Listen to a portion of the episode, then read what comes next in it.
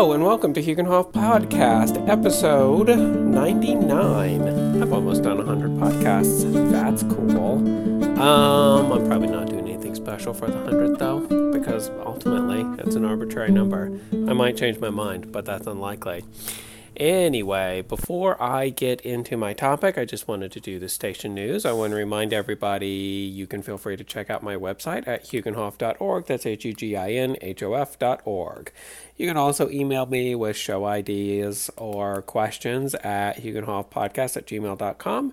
You can find that on the website as well, and subscribe to my R S S feed. If you would like to read Steve's book, you can find the links in the show note, or just search Stephen Oaks on Amazon.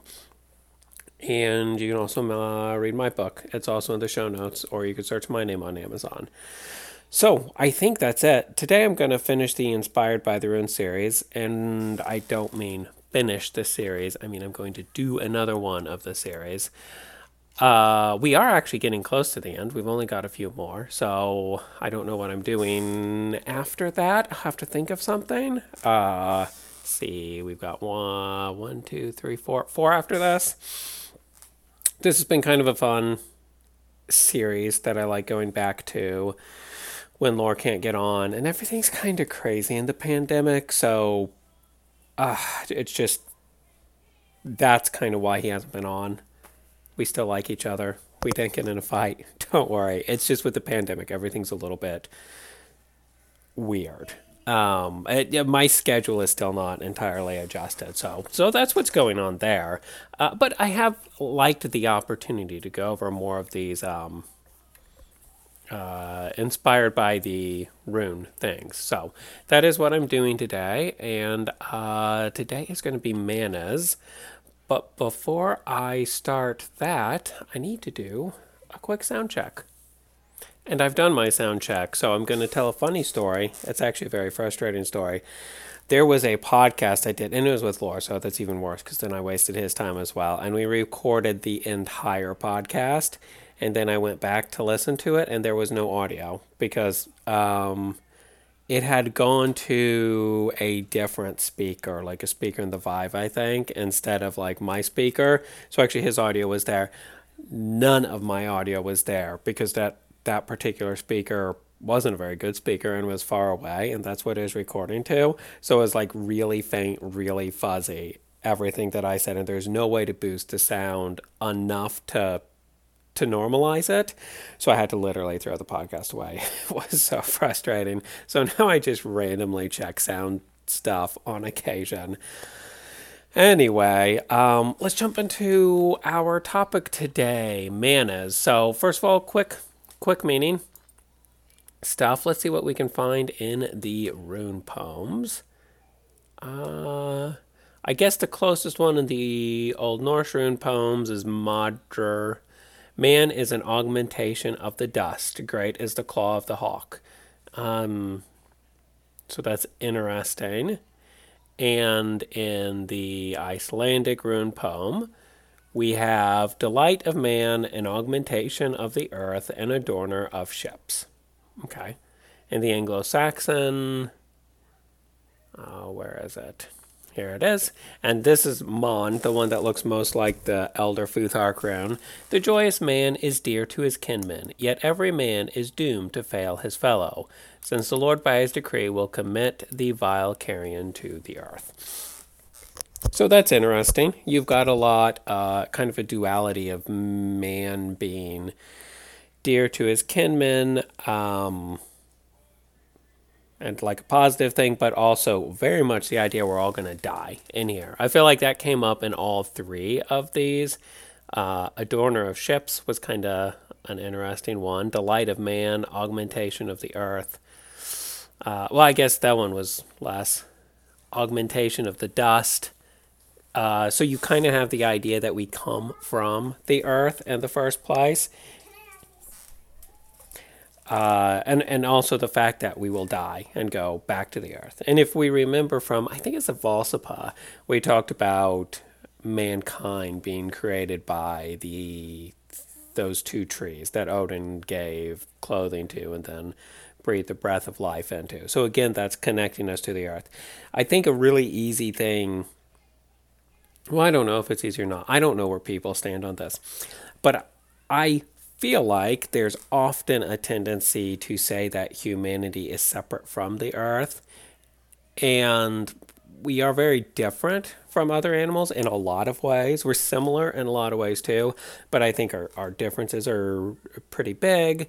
And we change the earth around us. We We talk about space travel where we are leaving the earth itself.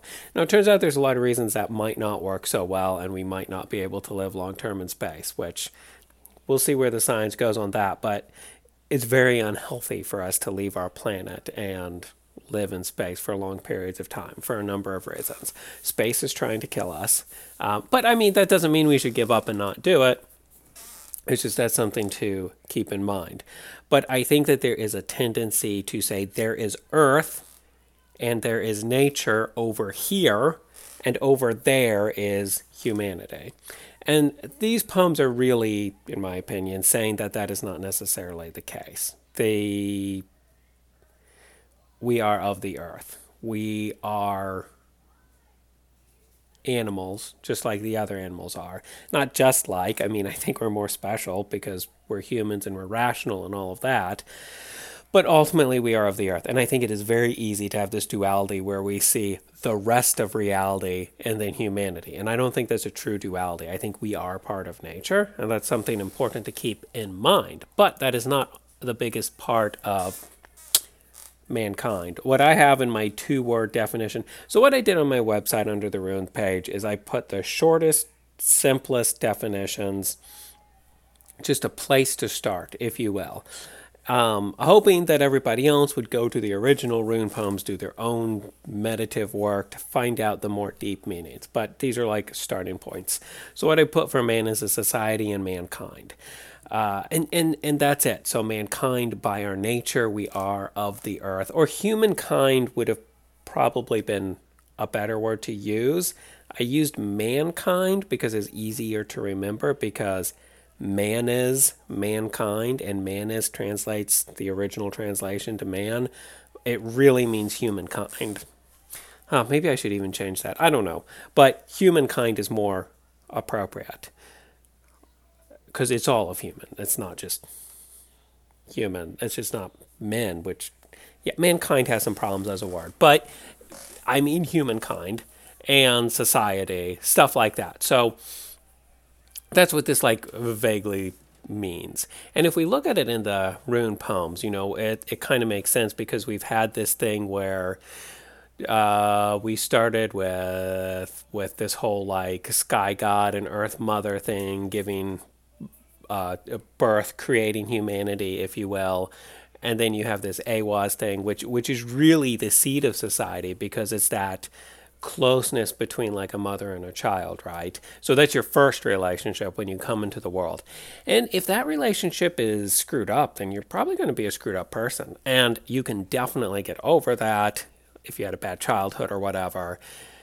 But it's a lot of work because that's like the first thing that you do. And actually it depends. If you literally had no interactions as a child, uh, it, like if you were raised by wolves type of situation until you're fifteen, you're not going back to human society, really. Uh, you're just not. You're just not going to be able to fit in society like other people do. Fortunately, it's very rare that that happens, and it's only in extreme situations. You usually of abuse, unfortunately, but it, it's not common that that happens, fortunately, but that's something I want to say. But if, if you have struggles with your early relationships, especially like mother and children, when you talk about things like neglect, that makes it a lot more difficult to fit into society, because sort of what you do first is you have the your family um, unit, that nuclear family, your like you and your mother and your father, maybe you, your mother and your father and your siblings, because it's okay. So first it starts you and your mother. Like that's the first real interaction you have. You're completely dependent on your mother for sustenance through she is your main caretaker and breastfeeding. You know, you're getting your nourishment from your mother. Your father is there, yes,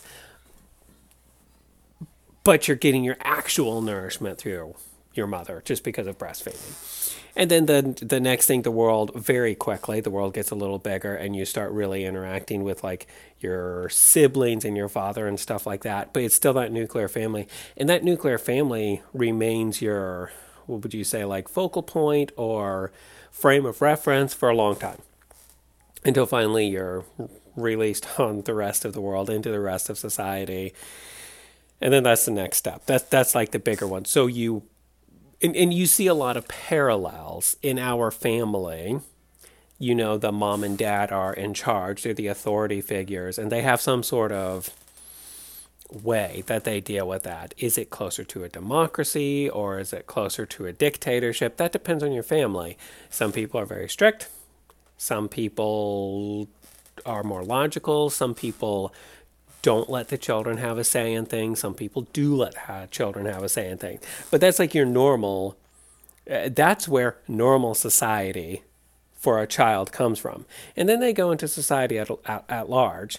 And I think, depending on how they raise, they'll see that as normal or not normal. If you live in a totalitarian state, but you're raised by compassionate, logical people who give you as much agency as possible, I think you're going to see the totalitarian, totalitarian state as not right, something that should be changed. If you're going to be a revolutionary, a lot of things go into that. Maybe you will, maybe you won't. But deep down, you're going to say, this isn't really right. Anyway, this is my opinion. But if you're raised in a very strict totalitarian family, you're probably going to be okay with the totalitarian state. So this comes up with politics a lot. I'm not going into the politics because that's not this podcast. Um, but the family life that you present should really be similar to the pol- the political system that you would like to uh, see in the world. Because your actions as a parent, you're normalizing your child to a certain type of society. Because honestly, the government's not coming in and doing anything to your kid. In most situations, I know there are exceptions to that, but I'm talking about in most situations, the kid doesn't see what the government is doing.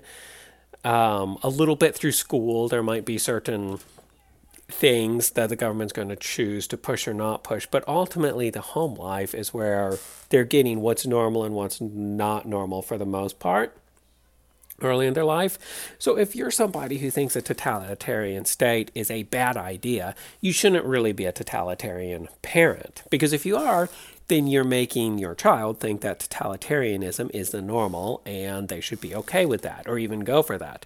And then, since they are the future of the country, when they get to the point where they can vote, run for office, be president, they're going to gravitate towards the way that you raise them.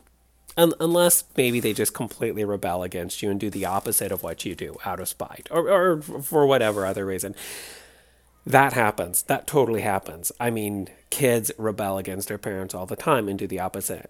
the opposite of what their parents are. Now, often quite a lot of the time, as they get older, they sort of come back into line, if you will, with the parents.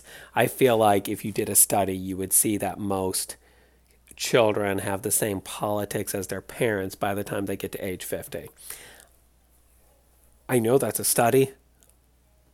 I don't, I didn't actually look it up because I didn't know I was going to go down this road, uh, but generally speaking, you have the same political party from parents to children. I, I, um, what would you say? Personally, I see that a lot. I, I can't really say it's statistically sound because I didn't look up the study, but you know, I feel like it is. That's something I should look up.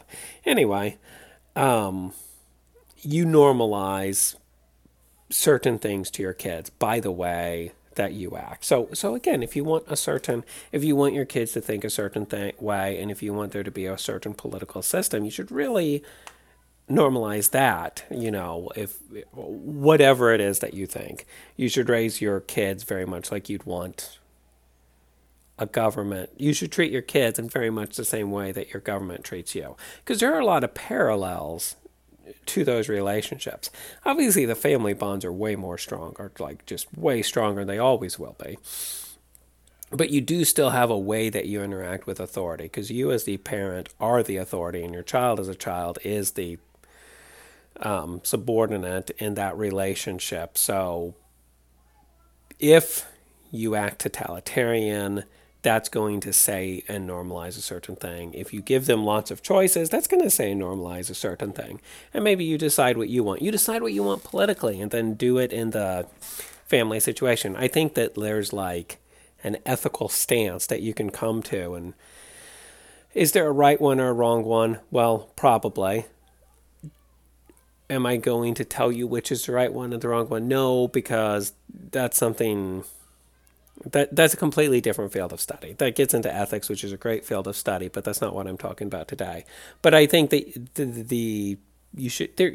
I think I can say there is a universal ethic that we can think like this is right and this is not right. And politically we would say, so the government should do X, and then personally and also for the same reason I should do X with my family.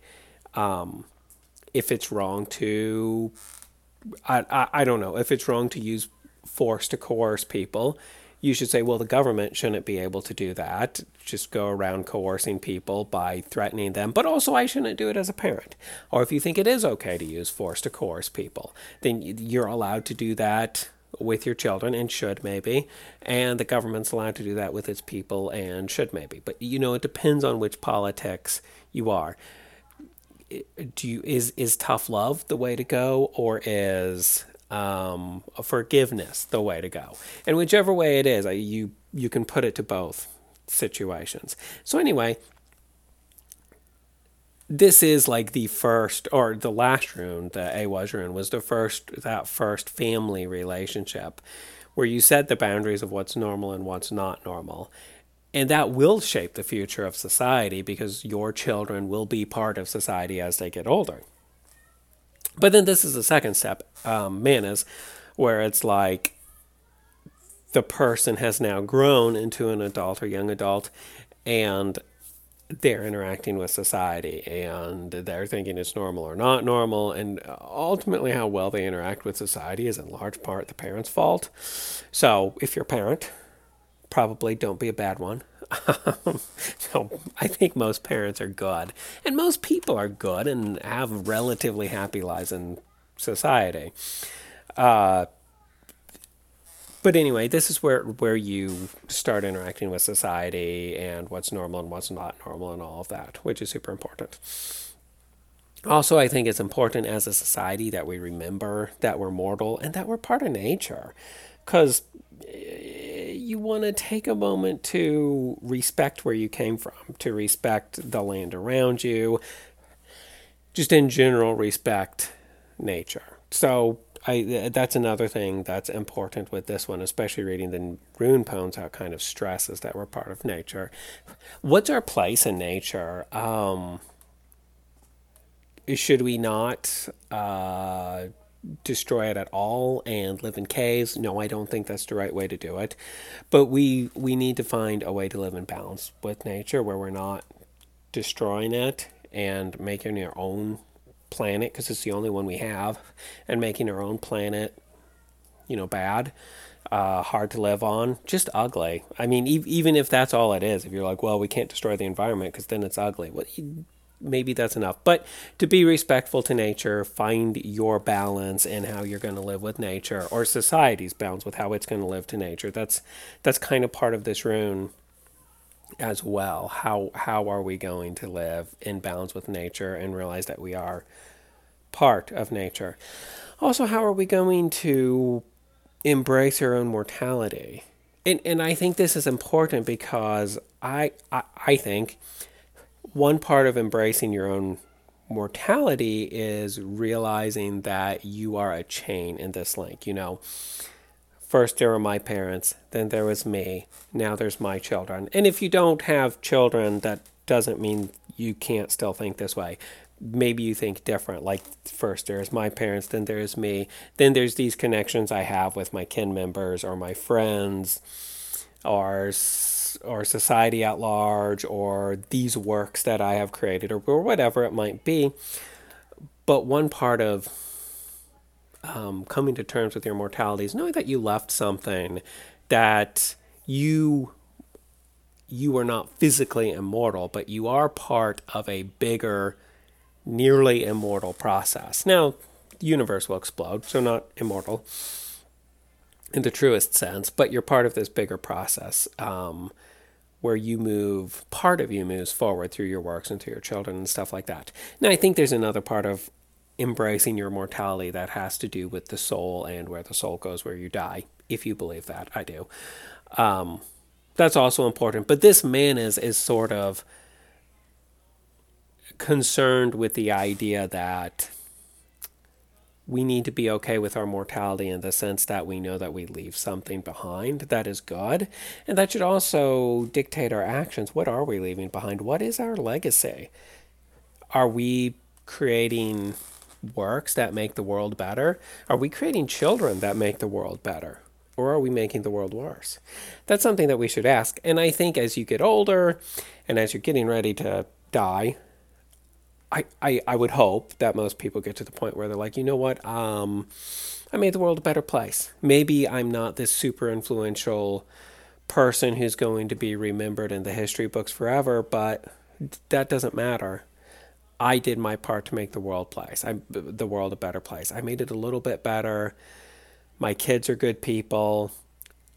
I made the world a better place. And you, I think you can really take comfort in the fact that you are part of a really positive, bigger cycle, something bigger than yourself. You're a piece of human history. Um, and that's cool, and that's important. So so I think that is also in this room, being able to embrace that and, and all of that. So I don't want to get too rambly, so I think I'm going to go ahead and cut it off here. I'll just stop by saying, even though I'm not the most social person in the universe, humanity is really important. Society is really important. Having connections is really important. That is what has led to us being such a powerful species. Um, and that's led to us creating so much and having the freedoms that we have, having the the longer lifespans we have, having medicine, food, being able to pursue our own goals instead of just worrying about the basics of living. Really, that's all because of society. So society is really super important. Um, and we are part of something greater. Because we have society, we are part of something greater. We leave something for for our children and for future generations. And I think that every generation makes the world a better place. And I think you can take comfort in that knowledge. So I'm going to leave it, uh, it, yeah, so you can take comfort in that knowledge. That kind of helps you em- embrace your immortality. So I'm going to leave it there. Thank you everyone for listening. If you want to uh, check out my website, feel free to do so. And you can do that at w w w dot huginhof dot org. That's H U G I N H O F dot org. And subscribe to my R S S because I only do this monthly and that's not changing. So it's easy to forget. Subscribe to the R S S and it'll just come into your podcast feed. Thank you everyone for listening. I will see you next month. Fra hell.